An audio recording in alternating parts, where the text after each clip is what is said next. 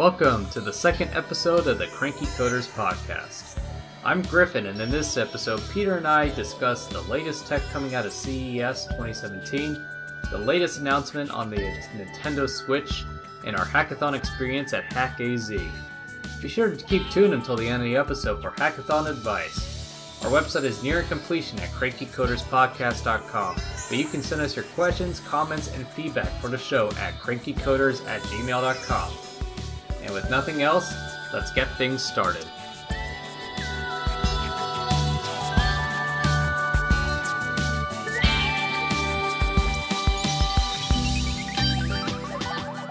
And welcome to another episode of the Cranky Coders podcast. I'm your What's host, Griffin, and the other host, I'm Peter. Peter. Yeah. it's me. I'm interrupting Griffin. Thanks, Peter. I do what I can. Oh, you can interrupt me anytime. Aw, that's nice. Ah, no problem. All right, so um, this is episode two, and we just got back from the hackathon we were talking about last week. Uh, Peter, what did you think? Hack AZ, boy. Uh, it was uh, pretty exciting. I got four hours of sleep. It was fun. How about you, Griffin? I got maybe nine hours of sleep total. I know I slept a lot. Wow. I know I slept like six on like the first see. day. living in the lap of luxury, man. I don't even know. Right. I was really happy with like that uh, four share bed that I just Yeah, man. That was some innovations. We, Yeah. I can't. I don't know if anyone took pictures of that, but I kind of wish I did. I don't. Th- I mean, I, I, I think I took a picture of myself, like kind of like sleeping with the mask on. You can't really see the uh, the shares, but what it basically what well, I did was I, am sure you can use your imagination, but it was a feat of modern engineering. right. That I basically just jealous to took four shares and just slept on them. It was comfortable. Can't complain. Like I said, feat of modern engineering. Right. Um, so we're going to be talking about the hackathon uh, later in the episode. So uh, stay tuned for that.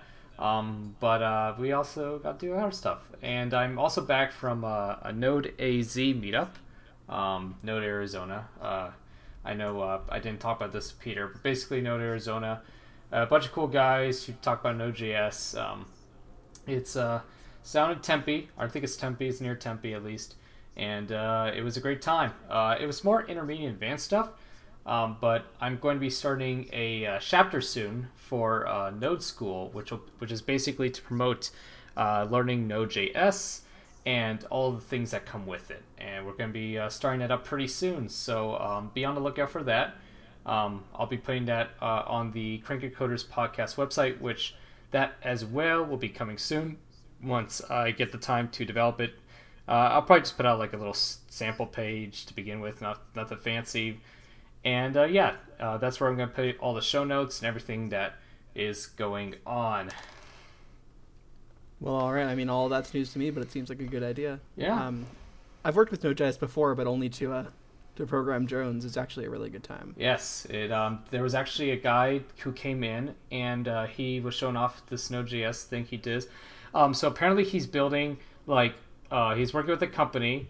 Uh, I forget the name of it. It was like car, car, Carvana. That was was Carvana. And basically, Ca- like you caravan or caravan? Carvana. And basically, what happens is you they make cars that convert into vans. not really. Uh, you you you buy the car from your couch or whatever, and then uh, a, a vending machine turns into a thing. It's like a vending machine that comes by your drive. Like it, this thing drives up to your house or something. It's a vending machine, and you're able to like select the car. It's like a vending machine. You select the car. The, there's like a little crank that like brings down your car selection and then pushes it out so you can like drive it or something. Okay, a car vending machine might actually beat up my plan of a car turning into a van. Yeah, Good job. it's uh, it was pretty crazy. He doesn't work on that. He works on this thing where like when you start shake, you have to like shake the device or something to make it work. He's working on this thing where like uh, he uses uh, facial recognition to like turn your face into like this kind of like demonic monster face or something. So it's like a little fun thing of a jigger. And so he has the option to work on the car vending machine. yeah, And chooses to mess around with facial recognition. I don't know why. Like a Snapchat filter. yeah, yeah, kind of. Yeah. Can I like be in his life position? Because I think I'd make better decisions. I know. Um, I don't. I, nobody questioned it, but either way, it was cool because he used Node.js to uh, track people's face. He used this library, but he like expanded on it to track more points, so that it worked a little better for his needs. But uh, it was pretty cool seeing Node.js in that application. Yeah, it, it just has so many libraries involved in it that it's like basically useful for anything Right. you could ever want. There are numerous packages, which is why I'm starting Node School because people look at the number of packages and are like, Jesus, there's a lot to learn. Uh, but basically, it's just a fun way to say, hey, it's not that bad. It's pretty awesome. Yeah. Um. Anyways, uh, also on the hackathon, I thought just bringing up this very quickly. You got to try out virtual reality for the first time. Uh, me for the second time. Uh, we discussed uh, virtual reality on our last episode, um, but I was thinking that you would probably want to cover it again now that you actually got to experience it. Maybe just give you a little brief uh, thing on it. Yeah, for sure. Um, so I'm fortunate enough to not really have a strong glasses prescription, and I think that really Oh. helped my experience. Yeah. Uh, shout out to Griffin who wears glasses. What a nerd. Uh, just interjecting in here for a second. Uh, one of the benefits I already see already is that uh, Oculus Rift, you can wear glasses. Uh, the uh, HTC Vive, according to the guy, you couldn't. There was a focus thing on it, but in the time I got to mess around, I couldn't get it to focus correctly. All right. Anyways, go ahead. Oh, I see how it is. Um, but yeah, uh, my experience with the HTC Vive, I played a bit of the Lab, which was made by Valve. Um, so I mean, right off the bat, I'm a fan of it because it was made by Valve, because I'm that kind of person. But uh, it was a really interesting experience. I didn't feel disoriented at all. Um, the haptic feedback they had on the controllers was fantastic Oh, and really, it really helped with the immersion. Um, and I was skeptical. Now I'm less skeptical. I'm still interested in how they're going to use it in more practical applications. Because AR seems like more the way that people are going to go with practical stuff. But who knows? I think it. I think it has a future. Yeah. I'm sure everyone else does. So, kind of late on the late on the train for that one. But I Right. uh, I'm hopeful. No, um, that uh, that bow and arrow game. Uh, the most impressive part was about it was the way that the haptic feedback just reacted when you were like pushing the arrow up. I don't know. Frankly, I was more impressed by like the dude doing the flip on the bridge. Oh my- that, was pretty cool. Some freaking uh, warrior ninjas. acrobatic yo they were vikings i think they had horns on their helmets Oh, like yeah. That, well, some of them were Vikings. i mean i feel like if you have an army invading they're probably all going to be vikings if they're if one of them's a viking Granted, but if you had Vikings, wouldn't you give them all helmets? i mean i don't know they're they're nomadic right they might not have time to make all the helmets Okay, it might be like oh you get a shield you get a helmet it's kind of. you of care more about your head or the rest of your entire body no kidding. Seems kind of rude to the other people. it really opens up a world of moral questions Right. and like it's sort of introspection that you have to address just by because you're murdering all these people and they're like wow you you cared more about your mind but you cared more about your life and it's like wow that's deep man Anyways, going off the uh, intricate story of a uh, virtual reality test game, um, let's uh, let's uh, touch base. So, as you know, in these podcasts, we talk about tech developments, then we talk about gaming, and then we finish it up with some coding. And I'm sure you already know what we're going to be saying talk about for coding, but for tech developments, we're going to be turning to CES. So, for those who don't know, CES is a consumer electronics show happened just last week, and there was some pretty cool stuff. So I thought we'd talk about uh, what happened in CES. Um, Peter, anything that stand out for you at uh, CES? I know you didn't um, watch it and, and pay attention to it much as I did, but yeah i was i was hanging with grandparents so i didn't have a ton of time to stream it but i read a lot of the uh, news reports and there was some pretty cool stuff coming out uh, one of my favorite things was a consumer consumer grade reasonably priced i think around $300 underwater drone uh, with a camera they were advertising for fishing but it uh, had a pretty solid uh, working depth which means you could use it for exploring the ocean floor all that kind of stuff and uh, as a huge proponent of underwater exploration i think that's a really awesome way to get the community uh, at large involved. Um, so that's one of the cool things that I uh, saw that I'm pretty excited about. Uh, Griffin, what about you? there were actually a lot of things I was excited about. I don't even know where to start. That's why I wrote a little list of things that uh, I was pretty excited about. Wow, guys, Cranky Coders is scripted. Right. word. I know. We're, we've been found. Um, Yep. So you feel free to uh, interject with your thoughts of these. But um, so the first of Yeah, them sure. was autonomous cars. Um, I feel like autonomous cars were really uh, the big highlight of CES because everybody couldn't just shut up about autonomous cars because they're the future, man. Um, so for sure. Um, the first one was Faraday Future, which showed off their uh, uh, well, I shouldn't say autonomous car was hardly even working. Um, I know the only prototype of the autonomous car they had could only just like back into a parking lot, and Hmm. the only thing it says, oh, it goes zero to sixty in like two point nine two seconds, or something like that. And it's alright. impressive, but the company I watched It's a faster video. than Lightning McQueen. Right, I know that. Um, but uh, the, th- the the thing with it is that uh, I watched a video. The ske- the the company itself is pretty sketchy. Um, Oh yeah. yeah, uh, apparently they're working with a lot of uh, sketchy investors, and they told him like if this CES is any problem, then uh, then that's it. We're not going to fund the uh, Faraday Future car anymore. So that that's a little fishy. But I know Nvidia showed off some stuff with autonomous cars too. Um, they were saying, oh, our cars uh, can drive on a road freely, but they also do this stuff inside the car where like uh, it has this AI that like tracks your face and can like recognize your face if it's like getting too angry or like pull you over on the side of the road because you're getting like a little too cranky or whatever. Road rage. Just to display the driving interface on a 4K screen. yeah. Oh, Because they're a graphics company. right. I mean, if you, if you got a. GTX 1080, you gotta implement a 4K You know screen it. somewhere. Yeah. Make the car cost a thousand more dollars just because we can. Yeah. Um, and then they also had this thing where it reads your lips, and basically, uh, it has a 95%. Well, it was developed by this team that was able to develop uh, interface that was a 95% accurate ri- lip reading, and basically that's for like if it can't hear you give commands in a car, it could try to read your lips to understand like if there's a group of people talking or whatever. So that was pretty cool. And uh, did you have any thoughts on the autonomous cars at all?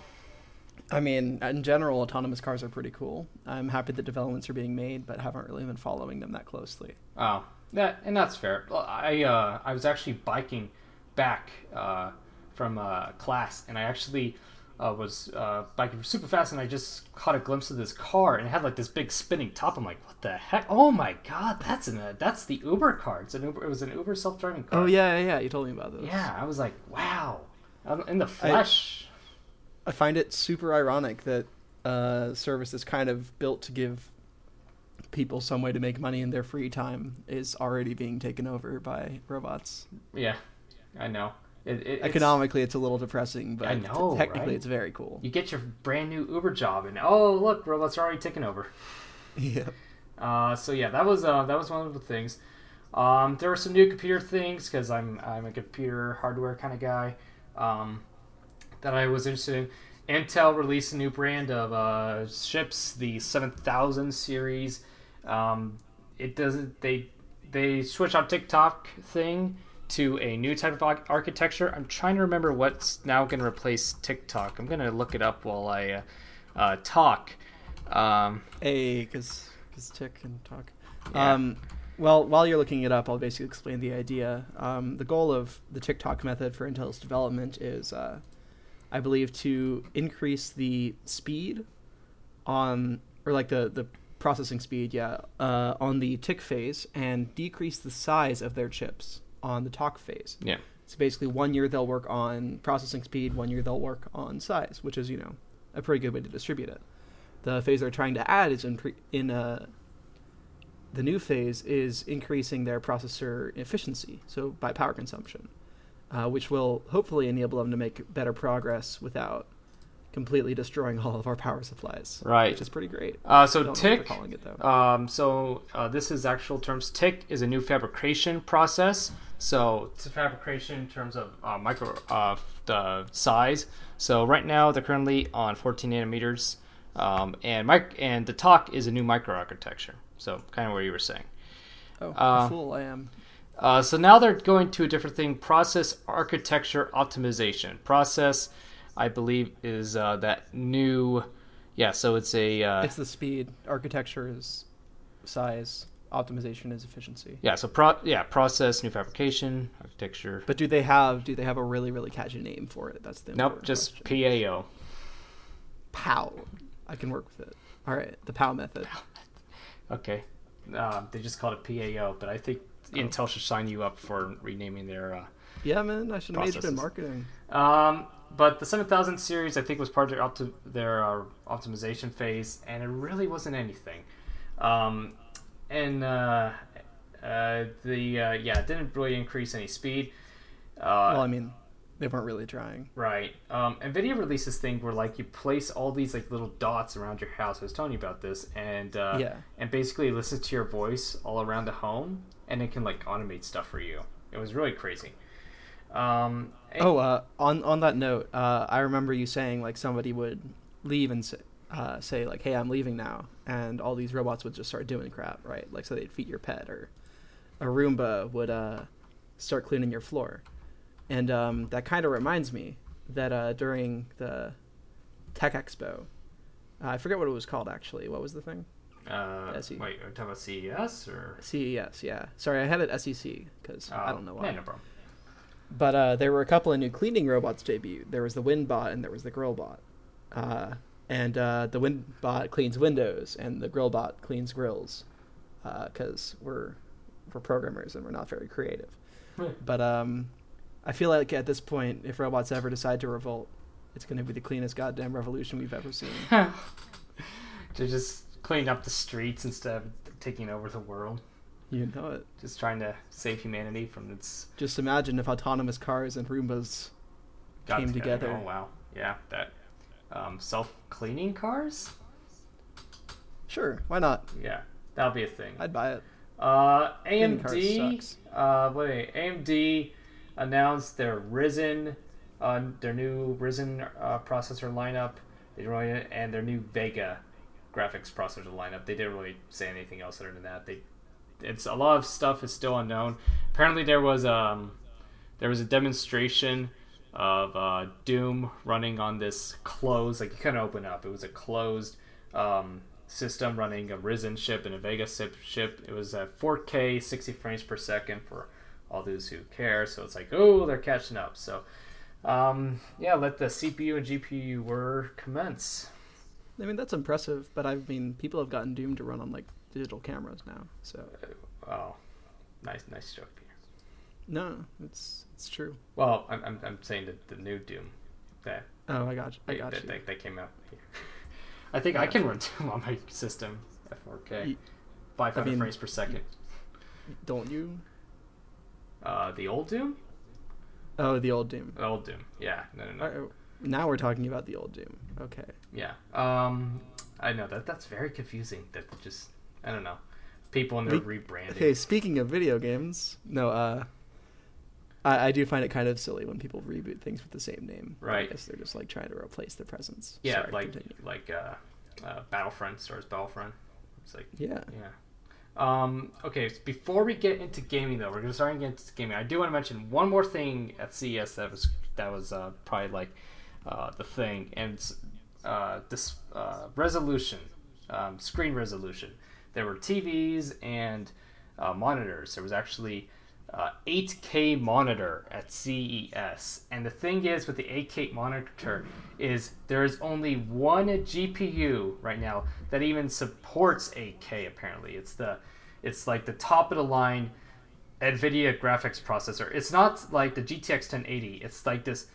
It, it's called the Quadro, and like it's only for like super powerful use. It's like a really powerful GPU. It's not a consumer product, Oh, God. and that's the only one that can run the monitor apparently, uh, according to this video I watched. And but apparently it looked beautiful. So there you go. Um, I mean, Hmm? honestly, I feel like a lot of other companies should try to adopt the the sort of a yearly phase kind of thing that Intel's working with because 8K monitors are cool, but why? uh, because resolution, I guess. But like, why? I mean, 4K mean, you is already kind of Say, excessive. you could say, uh, "Oh, the 720p monitor. Why do people want 1080p?" You know?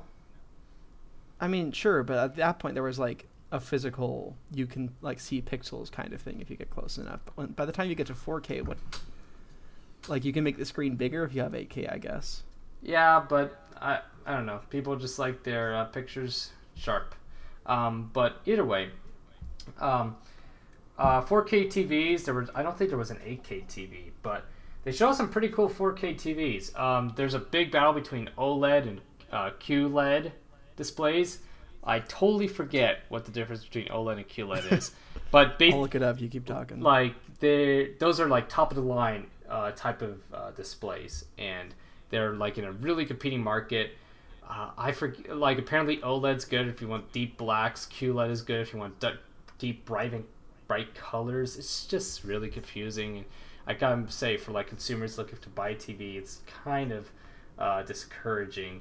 Um, there was one 4K TV I remember that was super thin. It's like sticker like you're supposed to stick the TV to your wall as a magnet. It's like a magnet. You stick it to the wall.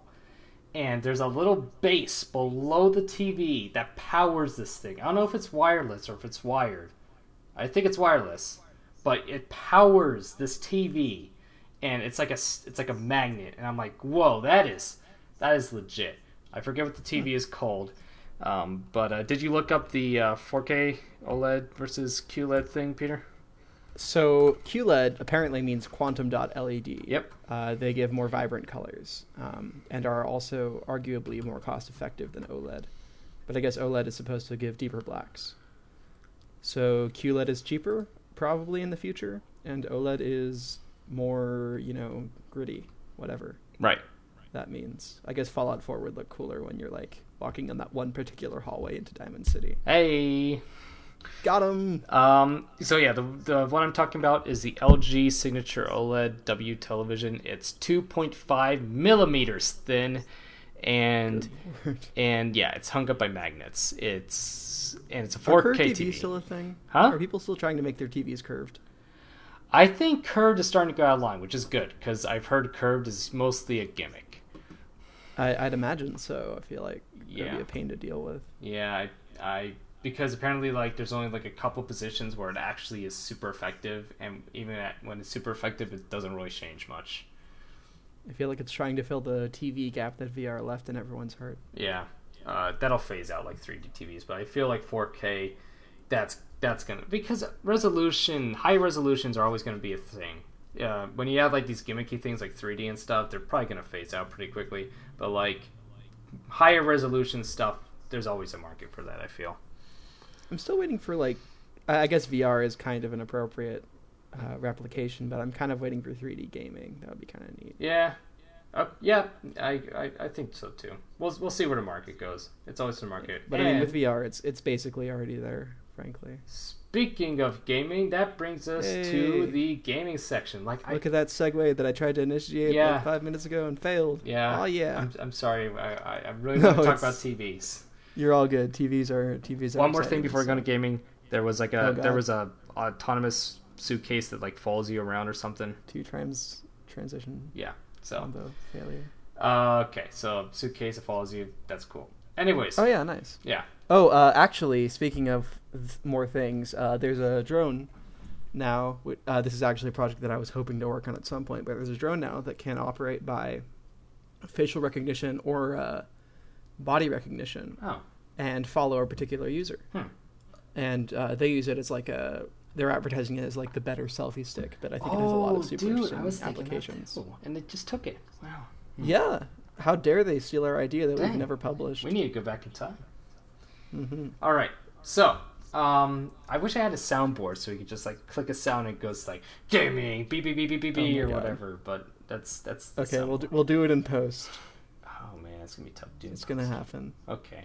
All right. So gaming. We're gonna be talking Right. about Gaming. Boo, boo, boo, boo, boo, right here. there. okay, Right here. okay, Cut cut my voice out. Put it right I'll there. put it right there. Ready? Okay. Okay. Remember this. It's at uh, twenty three seventeen. We got this. Okay, I'll remember this while we're on different Okay. timestamps. But either way, so we're going to be talking about the Nintendo Switch. Now, the Nintendo Switch was just announced a couple days ago.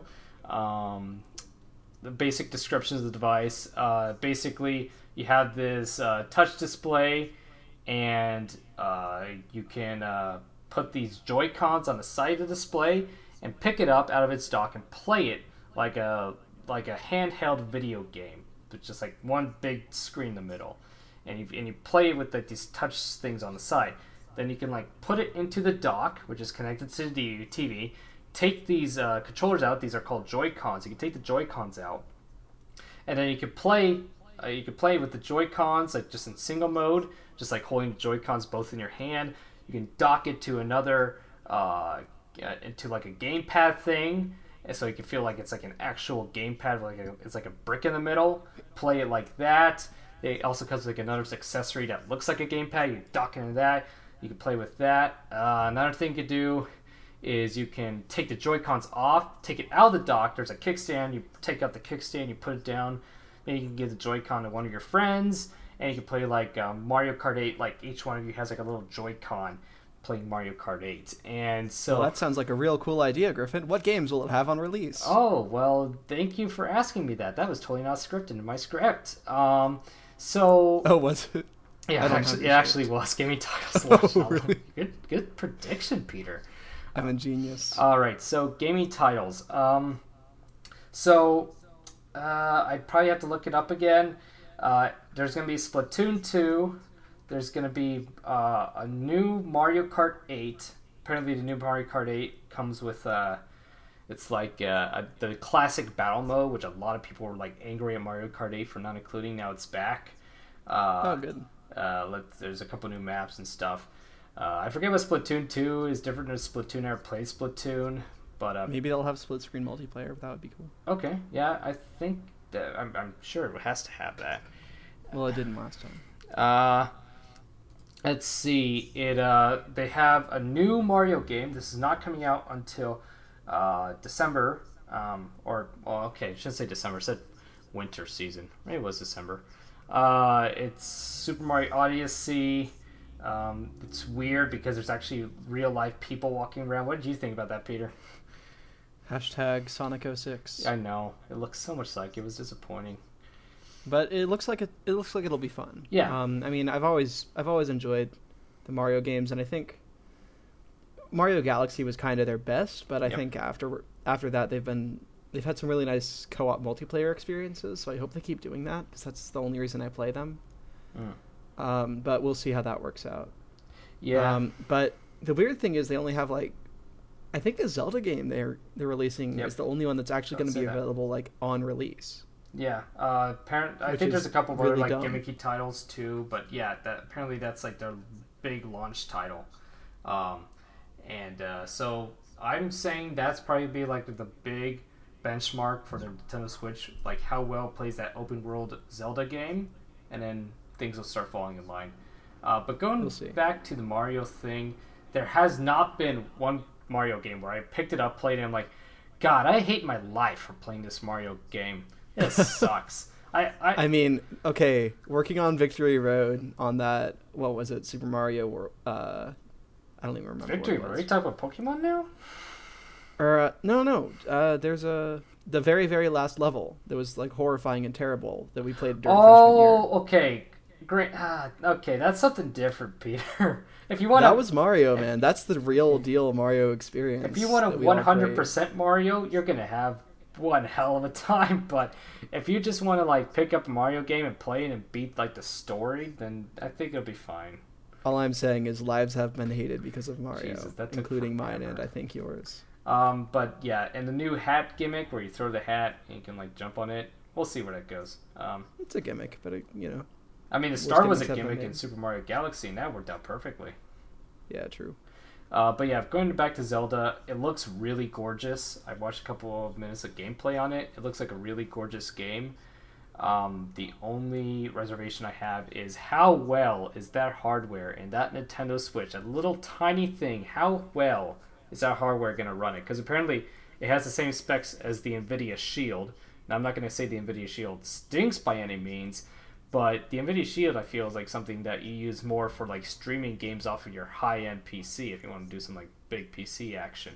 Um, I'm just wondering like how well NVIDIA Shield type hardware is going to run the Nintendo Switch because even though the titles the Nintendo Switch aren't running are like super intensive like uh, Doom per se, um, it still needs to pack a punch, you know. For sure. I mean, one of the important questions is how much extra oomph is the uh, docking station actually going to provide for Right. your games? Because they're also planning to bring in Skyrim, which is crazy. Oh yeah. Um, I mean, the third party interaction is like they've never gone that far before. Skyrim Oh, no. is probably their most outlandish proposition for a Nintendo No title. And I'm really excited to see where that goes. Because, I mean, if it can do Skyrim, it'll be able to do Zelda.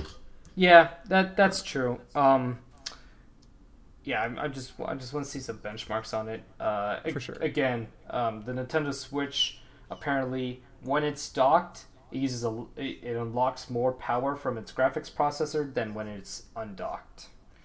I mean, it makes sense. Uh, does, is there an extra graphics processing unit inside the dock? No, is it just, just extra uh, so it has a core clock inside the graph. So for those who don't know, Oh, I see. uh, graphics cards have a core clock, and basically uh, the core So you clock. overclock it when you put it in the dock. Yeah, so the core clock is raised when it's in the dock. It lowers when it's out of the dock.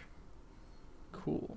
Yeah. Um, well, I'm excited for open world Zelda. I feel like they're kind of getting back to their roots in that because I mean, the Yeah. first Zelda was they didn't really give you much direction, and it was you know super popular and super fun and great. right. And I hope they they let you take a little bit of control in sort of discovering the world for yourself in the game because I know a lot of open worlds are like, oh well, we ha- we gave you a pretty world to run around in. That means we don't have to give you anything interesting to do. Yeah. Um, so both Peter and I said we're probably not going to be buying a Nintendo Switch on release date, but Peter, are you intrigued? I'm intrigued, and also one of our other roommates is planning to buy it, so I don't have to worry about it. Um, for 300 bucks, I am intrigued. Uh, if the price was 400 like it was rumored, I would have not been intrigued. But it is 300, which I think is um, an exceptional price for that kind of hardware. So I am intrigued. Um, Nintendo being Nintendo, some of their parts are a little excessive. For example, if you want to buy an extra set of Joy-Con controllers, apparently they're selling them for 80 bucks, which is like for for two small tiny little controllers like I mean I get it they're they're future controllers but an Xbox better have some controller is like accelerometers. yeah an Xbox controller is like maybe 30 40 bucks so Yeah, there's a there's a bunch of financial screwiness with the with the Switch situation. Um, one of the things I'm really worried about is their uh, online service. Um, for those of you who have ever, ever used Nintendo in the last you know ten years or so, um, their online service has always been pretty free, and so it's been a little crappy, but you know Oh. that's fine. But after the first month of release, Mhm. uh, the the Nintendo Switch online service will require a subscription fee and won't let you access any of the games that you've purchased on the online service without your subscription, which is really messed up. Yeah. And I'm kind of concerned.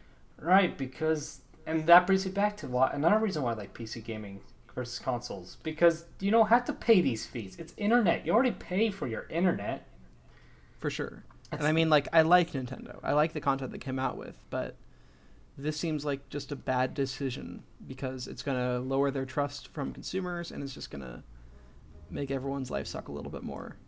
You know what I did see on Reddit that I think would be a great solution is have a subscription fee, but for something else. So basically, it would start at maybe I thought it, I think the post said it was seven dollars an hour, and what happens is, I- mean seven dollars a month.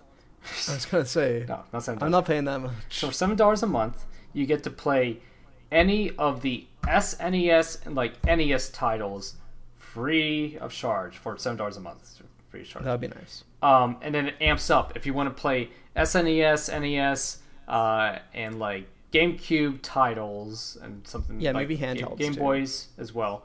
Uh, then it's like nine dollars a month. And then if you want to play every single title that has ever been released by Nintendo on like on the Virtual Console, it'd be like fifteen dollars a month. And in that way, you could say, hey, you know what? I like I like uh, the first Super Mario game. I'm gonna pay seven five dollars a month and uh, play the new Super Mario game. Yeah, I mean that that would be a better way to do it, but I feel I feel like Nintendo's feeling a little bit strapped for cash at this point, and they're just doing what they gotta. I hope uh, And uh, not a huge fan of it. I hope it fails for them because that's kind the, the, the way they have it is not uh not consumer friendly. Yeah, I mean I don't want Nintendo go, to go out of business because I like what they put out, but uh, and I feel like the Switch flopping might really really hurt them. So I hope they they come to their senses. I guess is the best the best way to express it. Yeah. because I I'm not paying an online subscription to Oh, play no, I games that I already either. bought. I mean, I I used Xbox for a long time, and I was I was naive to see. Oh, well, the subscription fee is just to you know help with the servers, and the servers are better than PC. So yeah, we're better. But Oh, now yeah, I obviously. see. You know, this is it's just you're just trying to get some money, and But I mean, honestly, it's not even a question of PC versus console. It's a question of a business hurting its consumers. Mm. And honestly, uh, any making someone pay money to access something they already paid for is ridiculous. And other companies do it. Um, I mean, World of Warcraft, for instance, um, is probably the you know most no- notable example of a subscription fee just sort of Yep. Pervading an entire online experience. But this isn't even just for one game. Yeah. This is this is for your entire network of games that you own on Nintendo, and I feel like that's gonna prevent anyone who doesn't like subscriptions from building up a significant library on that console, which is really really bad for them. Yeah, I remember when I uh, my cousins had World of Warcraft and I went to their house and they're like, "Hey, check it out, we got World of Warcraft." I played for a bit. I'm like, "Yeah, this is fun. How much is it?" And they're like, "Oh, it's only was it? It was like ten bucks." And I was like, "It's like ten bucks. It's that's cheaper than other games." Like, "Yeah, but you got paid every month." I'm like, "Uh, "What? You got to play? You got to pay money to play this game every single month? That that doesn't make sense. Why don't you play something else? Like, why don't you play a game where you can play a bunch of games for free every month? They're like, oh, we just like World of Warcraft. I'm like, okay, to each their own. But it's, uh, I remember, yeah, first time I ever heard of having to pay a service to play uh, games online. Um, that was a little thing, and then and then I heard the Xbox, and I don't know why I fell for that, but yeah, Yeah, it's it's really scary because a lot of console management stuff and even a lot of PC games now are kind of your ability to play is really determined by the company that produced the game. And they can like actually control your ability to play the game because you know, at this point most games are made with online capability to the point where a developer can actually like port into the game and modify your experience if they wanted to. Like Cluster Truck, they can do that. oh yeah, Um, and I mean, Cluster Truck developers are great. yeah, Don't get me wrong, I love them, uh, and the way they mess with people in game On is actually super yeah. hilarious. Um, but the implications are somewhat dire. That uh, you can actually kick someone out of a game, and then when they reboot it, say, "Oh, sorry, we're subscription based now," or "Oh, sorry, we're not hosting this game now," Yep. and then that game's dead. True. Yep. You, you set up a perfect apocalypse scenario for for this for the gaming scene, but let's Yeah. hope it never comes to that. Yeah, same. All right. So, anything else? Any other thoughts on the uh, Nintendo Switch? Uh, Because I got. I mean, I hope it's good. Hmm. I hope it's better than people seem to think it'll be. yeah, because it seems to be kind of universally panned at the moment. yeah, Um, but you know, I like Zelda, I like Mario, and Nintendo's the only place to get it. And as long as they keep that monopoly going, they'll survive. Yeah. All right. Okay. So this is where I would put in a word from our sponsor if we had a sponsor, but we don't. We don't have a sponsor. So Pay us money to talk about you. yeah. Um. I mean, That's the real cranky coders experience. Right. So if you uh, got, so I guess instead of uh, telling about your sponsor, we're uh, we're gonna have a little ad. If you guys, uh, if any of you uh, have a business or looking to uh, um, put your business out there, um, give us a shout. We're gonna have the cranky code. We have the cranky coders at gmail.com where you can leave us an email on that, or we're gonna have our website pretty soon and you're wishing to sponsor us, uh, definitely get in contact with us, and we would be more than happy to sponsor you guys because we're looking for uh, ways to uh, host our podcast, and that would definitely help us uh, host our podcast. So, uh, Crank. This could have been you. Oh wow, that was super. That was super loud and scary. I'm gonna have to Sorry. edit that in post.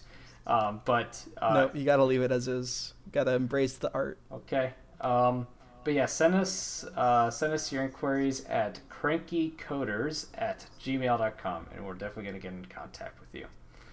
But I actually added that in post. That was that was pretty high. That was really loud. I mean, I'm sure your Audacity thing should have like last Yeah, it, it, it it almost went to the limit there. Oh wow. It was pretty mad at me. Um, all right, so moving to our last segment of the show, we got a lot of time to talk about this, and I'm sure you got a lot to talk about this. I sure I know I got a lot to talk about this. Oh, We're sure. going to be talking about the hackathon, Hack AZ, which we just recently went to. I was down in Tucson, Arizona. Uh, took a nice trip with a friend there. Took a nice trip with a friend back, and we uh, we came back different people. I'd say. I mean, I'm sure I didn't come back the same person I was um, in terms of health and also knowledge. But um, yeah, so Peter, do you want to tell them what we worked on uh, Hack AZ? For sure. Uh, we're working on an app now, uh, and we Oh, yeah, got a working version of it called uh, Connected College. And uh, basically, the idea is to refine the college experience using a combination of big data and community interaction. Um, so basically, we uh, have found the Department of Education releases a ton of information about colleges and Pell grants and general, you know, federal grants um, and uh, college ad- admission rates, college test score admission rates, uh, college retention, uh, how long it takes for people to get loans paid off, all of that kind of stuff. And our goal is to consolidate that massive amount of information about all the colleges in the United States that has been released into a palatable uh, and modifiable and relevant list for a prospective student or sort of a and uh, also enable uh, current students to go to their college talk about their experience uh, give advice to incoming students and give advice to other current students about housing or classes or uh, finances uh, what's a good place to work that kind of thing uh, just really hoping to help people make better decisions about their college experience by giving them more information more easily accessed. Yeah, that that was it. Um, now uh, for I, I've I've given that speech about twenty times Yeah, now, so I've, we, I've uh, gotten kind of down to those science. we had to a uh, pro, um, we had to uh, show off our uh, hack at the end of the event as all teams do. So, um, so the thing is, we ran into a couple problems. I know for me, uh, and we're gonna get to advice we have for like uh, people who are looking at hackathons and for ourselves really, because I, I I think I have some advice for ourselves. Um, For sure. So one of the problems we ran into is we worked with big data, and we worked with a lot of data. Peter can tell you how much data. How much data was that, Peter? Uh, let me do the math real quick. I'll tell you how many points of data there were. Okay.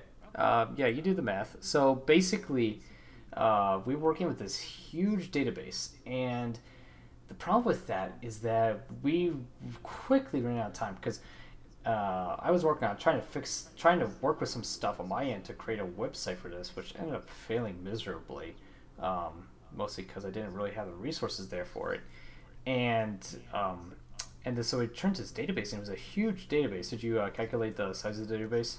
Yeah, so uh, there were 24 million points of data um, with about 3,000 columns.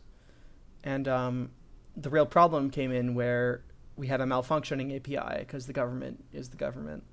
And uh, a lot of the data points in a given field would actually be of different uh, types because uh, if a school didn't provide information about a particular thing, they would just put null, which comes as a string. So if I'm looking for an integer, it's a real problem. Mm, yep. And uh, so basically, working with this big data proved mm, pretty uh, pretty tedious, pretty time ta- taxing, to say we the figured least. it out. We but did it was, figure it uh, out. It took a long time to actually understand what the database was talking about. Uh, one of our team members helped out a lot with that. Mm-hmm. Yeah, Um, uh, Retro. Uh, shout out to Retro. He uh, he did a lot of the probability stuff. Um, Yeah, uh, we have a feature on the app that uh, enables students to calculate. Well, it actually just shows them their probability of getting into a given school based on prior ACT and SAT scores and their GPA. Uh, the real uh, mastermind behind understanding the databases was Fong. Uh, Oh, shout yeah. out to Fong. Uh, she was she spent a lot of time on that too. Uh, both of them might be appearing on the podcast at some point, so uh, look out for that, yo. Yeah, I was gonna ask them to be on a podcast today, but I'm sure they're really tired, so uh, I don't know if they would want to drive all the way up here and be on the podcast. Though they might listen to Uh, this piece of say, advice number one for hackathons: uh, be ready to not sleep. Yes. Um, okay, so we'll get to the advice, but before we get to the advice, um, what do we think now of hackathon? So this was our first hackathon, and I'm sure we have some pretty interesting uh, uh, pretty interesting things we think about now because you know we got an experience. So Peter, what what do you think of hackathons now? Well, I mean, my thoughts aren't too complicated. I was excited for the first one when I went to it, and heck, now I'm excited for the next one. It's a really good experience. Uh, I learned a lot, met some cool people, uh, saw some cool things, and uh, you know, we made something functional. Uh, not not terribly pretty, but it's a proof of concept of something that I think would be a really good idea. So uh, overall, fantastic experience. Would recommend to anyone who's interested in anything tech related. Right. Or heck, even if you know people who are interested in tech and want to be a I don't know a designer for them, because Lord knows we could use it. Oh yeah, we we could have used one. Um, my thoughts is that like I expect the hackathon just go in there and code and get out, but they had a lot more. I didn't know they were going to have these uh, tech talks. I heard the tech talks were all wonderful. Unfortunately, I was able to go to one of them because I was busy all the time. But I heard there was some, there were some very interesting ones I really wanted to go to. There was ones on Angular 2.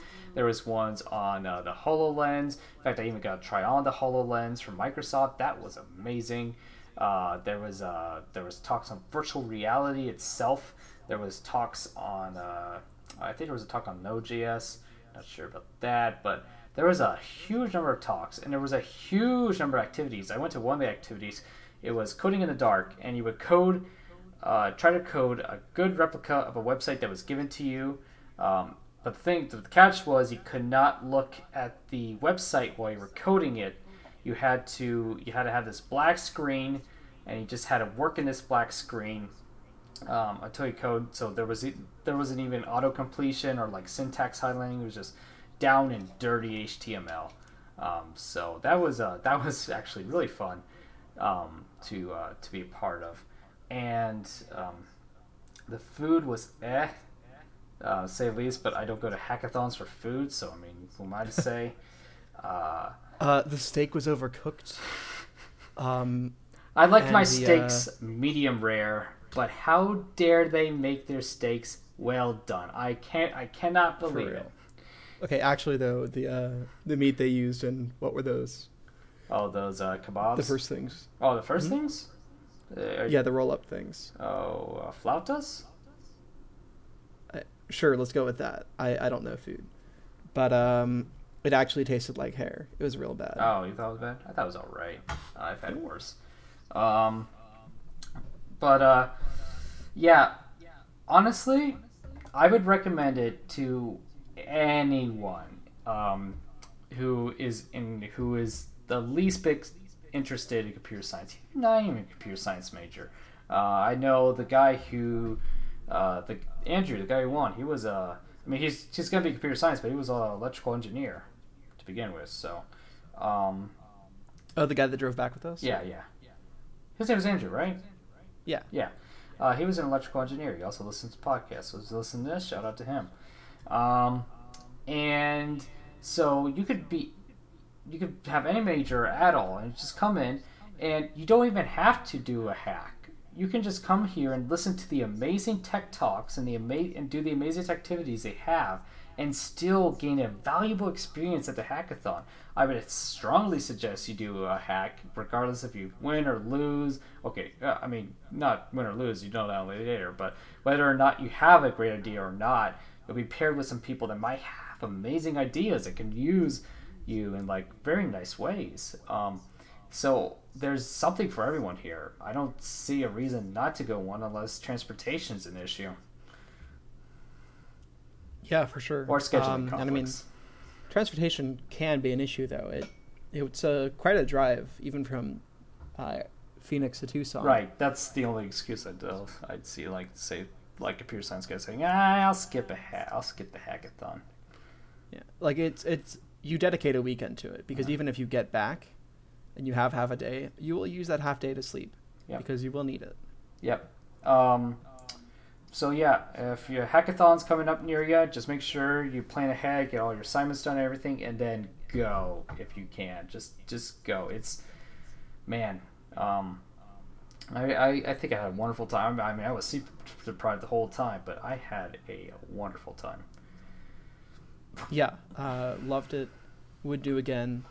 Probably would need to wait like a few weeks before I could handle it again. Right, and I was so upset. Okay, so we're gonna get into advice for future hackathons. Uh, do you want to just like me do one, you do one? You want to do that? Yeah, go for it. All right. So my first advice for hackathons is if you're a freshman and you're concerned that you don't know programming, still go to a hackathon. In fact, I deeply regret that as a junior, this is my first hackathon. I wish I had this experience early on. It's an amazing opportunity, and you might still win as a as a freshman. The, the guy we drove back with, Andrew, right? He was a freshman. Yep. His team utilized him very well. They made a simple but genius app, and they won first in the popular vote. So don't. Yeah, simple ideas go over really well with people at these events. Yeah, no kidding. Partially because it, partially because you know it, uh, it's easier to make in 36 hours, but also because it just appeals to people. Right. So if you, even if you don't have an idea as a freshman, just go because you will learn something. There are companies there that are always looking to hire people. So if you give a pretty good impression using somebody's like hardware, they might not only do they give prizes for people using their own hardware, I think uh, Microsoft was doing that. Um, but they also they might prick their interest, like saying, "Hey, this guy's actually pretty good at what he does." Um, so, again, I regret it as a junior, not going as a freshman. So, if you're listening out there, just go to hackathon as soon as you can. Peter, what do you got? So, um, no matter how prepared you think you are for a hackathon, you are going to have to learn new things. Uh, I'd never developed an app before, and so I had to learn Android Studio. I'd never really worked with big data before, so I had to uh, learn some techniques pretty quickly on how to make it more manageable and how to make it, you know, a more reasonable user user interface. Uh, and that's kind of the point of a hackathon is to learn new stuff. Don't go into a hackathon with a. Uh, don't think you should go into hackathon with a full plan of what you're going to do, because well, partially, you'll lose out on a lot of the benefit of a hackathon, which is forcing you to pick up new skills in a short amount of time and then apply them really quickly. Because um, that kind of skill will stay with you for a long time, whereas a skill that you already know is a skill that you already know. Um, I think you should absolutely go in with sort of a general idea, maybe, of what you'd like to do, but be prepared to make changes, be prepared to try new versions of implementations, and really be prepared to collaborate with the people that you know or the people that you're working with, whether you know them or not, because uh, everyone's there for the same reason. They're there to get better at coding and they're there to make something cool. So, yeah, work together, learn some new stuff, and you should have a good time. Hmm. Um. All right. Uh, next piece of advice I got. So you're gonna learn things. It's inevitable. You're gonna learn. Uh, I don't. I know think, it's horrifying. I don't think I, I, know. get out of hackathon without learning something, but try to work in something that you're familiar with. Um, so that means uh, if you have a decent plan of what you might do or what you're good at, then expand on that. Um, for example, I was trying to do some stuff in uh, Node.js on the site there were some packages I had to use that I didn't know how to use, and it just ended up being a total mess, and I couldn't do the website. So try to try to do some prior learning. Okay, you don't have to do all the learning. You don't have to learn everything in one day, but you don't want to learn everything in one day at the hackathon. So you just want to get acquainted with some stuff that might help you along the road, so that way you'll be a very effective uh, teammate for your team, and that way you can get stuff done faster and not uh, and probably get some decent sleep sometimes. So uh, be sure you're pretty acquainted with the stuff you're going to learn, and uh, then go from there. Uh, yeah, another piece of advice is uh, try to pick good teammates if you have the option of picking teammates, um, or at the very least, try to pick people that you like as teammates. Honestly, uh, their ability to code doesn't matter too much. Uh, one of our guys doesn't even actually program; he's a math major. Uh, that's a retro, um, but the important thing is he contributed interesting ideas. He helped us with things we weren't familiar with, and uh, you know he was a joy to work with, which is really important because uh, you will become your worst self in the late hours of the night or morning when you are you haven't slept for 20 hours and you're really just stressed trying to get this thing done in the next two hours. So pick people you like and pick people that you think you'll like after the experience because it's uh it'll push you to your limits. Yeah, definitely. Hackathons do have a tendency to do that.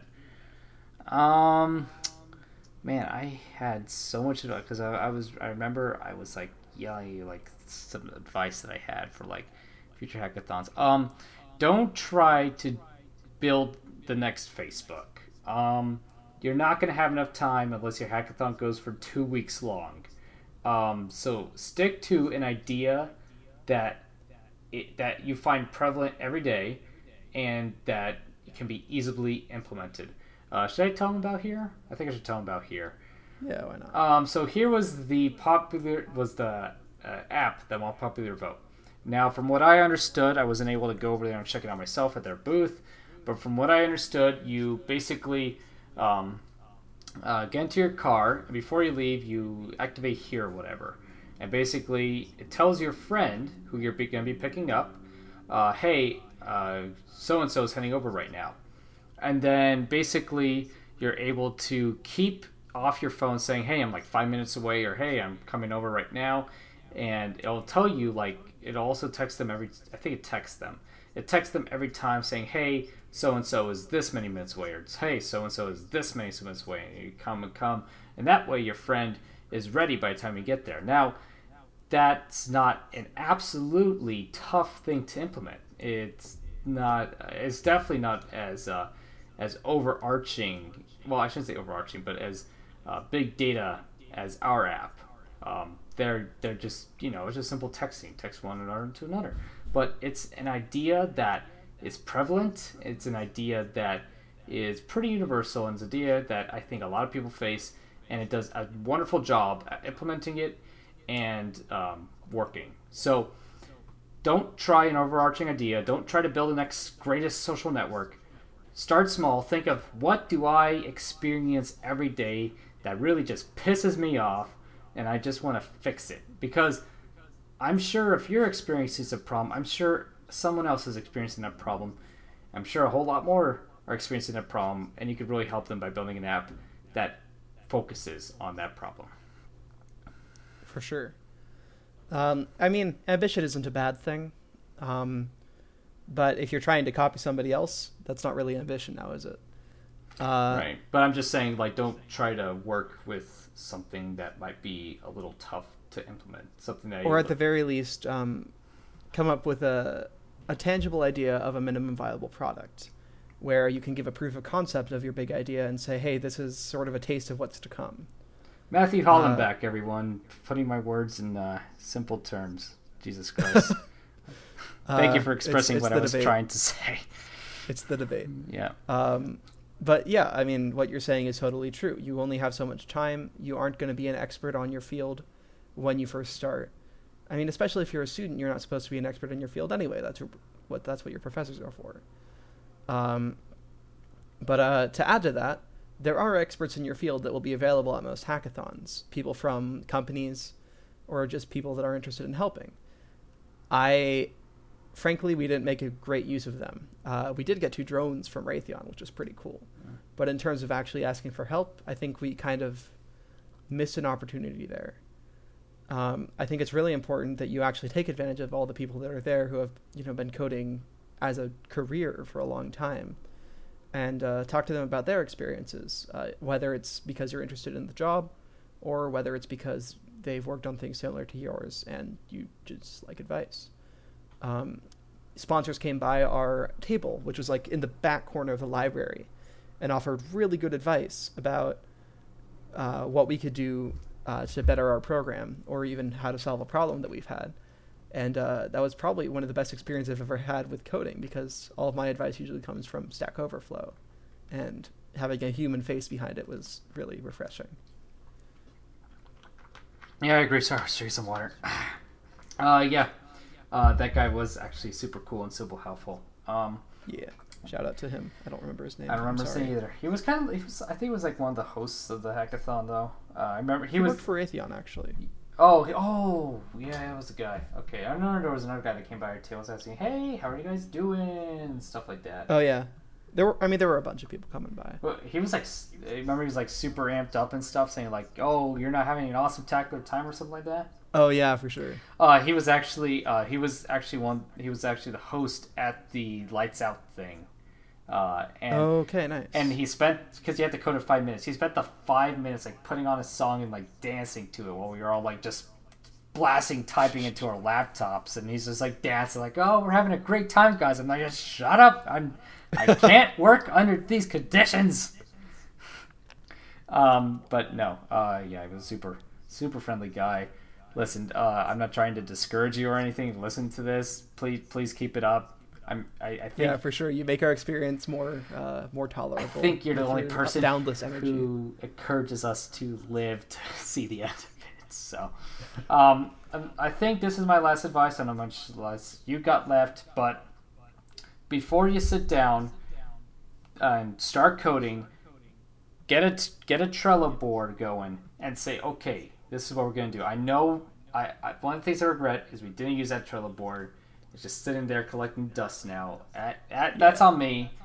Um, so set up a Trello board and make sections. Um, I believe the sections we made is Icebox. Icebox is for ideas that you want to implement in your app, but you're probably not going to due to time constraints. There's backlog. Backlog are things that you're going to implement in your app. Uh, you just got to get to those things. There is to do. To do is ideas that you're planning on implementing pretty soon, like within the day or so. Like it's like your day thing that you're going to be doing. In progress. In progress are th- are uh, uh, things that you're going to be that you're doing currently at the moment. Of course, uh, cl- uh, closed or uh, done are things that you've done and are ready to push. Or what you could do is you could have done, which are things that you have done, and then you can have a closed section, which are things that you've pushed. Uh, and going off of pushed, I suggest using GitHub. Very pro- I know you're gonna hate me for that. Uh, you're gonna be wanting to use GitHub to push your code. And yeah, I totally recommend using GitHub too. Uh, yeah, Um, definitely use GitHub. I suggest Uh, use- definitely know how to learn learn how to use Git commands on command line Yeah. too, uh, and definitely try to get your other teammates to learn Git as well because it's really Git Git is really helpful. yes, especially Git, Git everyone look it up. Git. Oh my god! Especially in these uh, team collaboration things, it turns out to be helpful. In case you don't know, uh, Yeah, it gets really helpful. Git is uh, is an amazing software tool. Okay, yeah, we have our discrepancies on that. Um, so uh, definitely learned that. It's really useful when uh, working together and just doing some like uh, uh, fast uh, agile development. Agile development is probably one of what you want to use for this process. Um, I think there was one thing I was going to say about Git, but I totally forget. Oh yeah, you don't have to learn the command lines for uh, GitHub to use. But they're Git. simple and you should. Makes life easier. They are pretty simple. You can use the uh, GitHub for Windows app that is available. Um, you can just uh, download that and uh, use it to like uh, manage your code. Visual Studio Code also has a built-in Git integration that tracks your pro uh, that tracks like the changes that you've made, so you can uh, add them and then commit them and then push them. Yeah, it's really nice how so many IDEs just have Git integrated right into it. Right. I mean, it is a pretty popular thing nowadays. Uh, we can even talk Yeah. about that next episode. But Yeah, we'll we'll get to that eventually. um, definitely implement that and definitely use that in the hackathon. It's super helpful.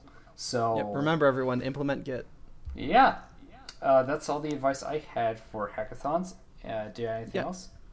Uh, I feel like um, if you don't really want to use Trello, which you know Trello is great, uh, and if you ca- can use it, you should. But you should also draw out your idea on a whiteboard, especially if you're making a mobile app, because you really want to refine, you know, the basic user experience uh, whenever you actually have the chance to. And uh, having a visual goal to shoot for is really going to help you, I think. But um, yeah, that's pretty much all I've got. Uh, just try to keep it fun no matter how little sleep you get and uh, try to set aside a half a day when you're done to just crash Right. And uh, yeah, that's uh, that's all I had for uh, Hack AZ. Did you have anything else, Peter? Well, I mean, we gotta offer advice. It's not hackathon advice. Oh yeah. Oh, oh I was just talking about Hack AZ. Got anything else for uh? Oh no, I'm done. Oh. I'm I'm set. Okay. All good. Okay. Okay. Well, um, yeah. Thank you for listening to the podcast. I totally forgot to say this during the podcast. I put an outro at the end, but if you have any questions, comments, feedback, we're taking them. So, if you want to do that, our website's going to be up. I hope by the time this podcast release. If it, I, I mean, I oh, we get a free domain. I totally forgot we got a free domain from that company. So, um, I'm gonna see if crankycoders.com is available. If not, then I'm gonna try something else. I'm gonna have try to put up like a simple website with a form to start out with, so that you guys can immediately just like send us uh, uh, any questions, comments, feedback while I'm fixing up the site. Um, and uh, I hope to make the site pretty cool. Um, Pretty cool. and uh, with all the latest uh, tech these kids are using, freaking hovers and Latest technology. uh, and your uh, CSS3 animations. Uh, CSS3 animations. and so I I, plan on doing that by the end of this week. Um, by the time this episode's released, if that doesn't happen, we always have crankycoders at gmail.com. That's C R A N K Y C O D E R S at gmail.com. No capitals, no spaces. Don't worry about that. Just send us the email with any questions, comments, and feedback. Um, so now, uh, advice. Peter, I went first last time. Why don't you go first this time? What is your advice for our viewers? Well, if you're thinking about getting a pet, consider holding off for a while because, for all we know, robot pets will be the next big thing. And uh, hey, they might clean your house too. Yeah, I I mean, I haven't heard of any robot pet tech developers. I have three robot pets. Are you talking about your drones? No, my fish Oh, yeah, you're and my chicken, right. Right. I uh, and also a dinosaur. but I, I imagine a pet is something that like interacts with you and says, you know, meow. Okay, meow. but consider this: you could have a robot pet that cleans your house, that, that's I think a robot dinosaur that cleans your house. okay. That's great. I mean, couldn't you just tape a dinosaur to a Roomba? Okay, but a robot dinosaur that cleans your house. Okay. Um, I think you're gonna get right on that. Um, oh, straight up. Well, he gets right on that. My advice is if you're in college and you're looking for a pet currently at the moment and you don't have time to wait for you, the robot pet uprising, uh, I suggest getting a rat. Uh, I know Felina, Felina, my girlfriend, and I uh, are planning on getting a rat for our dorm. Um, and uh, basically, the reason why is a dog is a little too big to have around. Um, but uh, a rat is basically uh, somebody on Reddit put it best. A rat is a dog methadone. In fact, Peter's going to call his lab. I mean, no, Brand's going to call his Rablats uh, pet methadone. That's our roommate who's buying the Switch. Um, but yeah, so a dog methadone, and the reason why is because they're they're they have the same friendliness. You can uh, tell them tricks, and you can uh, uh, play with them in the same way you play with dogs. And so I feel. Um, I feel that's a great way to like transit. Like if you're planning on getting a dog later in your college, like you want a dog, then get a rat and then use that for a while. And then once you get your own house and stuff, then I'd be like, you know what? I took care of my little rat ratty, so I'm gonna get a dog now. So and they're also pretty inexpensive for what I heard. Yeah, for sure. And I mean, rats are great. Um, the real problem, I think, with uh, getting a dog while you're a student that's super busy, or even getting a cat while you're a student, is uh, dogs and cats get real lonely. And so the best way to save that off is by getting two. And then the space issue just sort of compounds. Right. Um, well, no, it's the same thing with rats. Uh, they it's strongly right, recommended. with rats, the space issue isn't an issue. Right. They're, okay. they're rats. Yeah, that's fair. So Um, yeah. Uh, Sorry, I, I didn't even realize our advice was going to be themed, but hey, there we go. Yeah. Well, we got a, themes for everything, Peter. You know it. Um, so yeah, thank you for listening to an episode of the Cranky Coders podcast. Um, this has been Griffin, This has been Peter. and thanks for listening. Have a great one. Have a good day.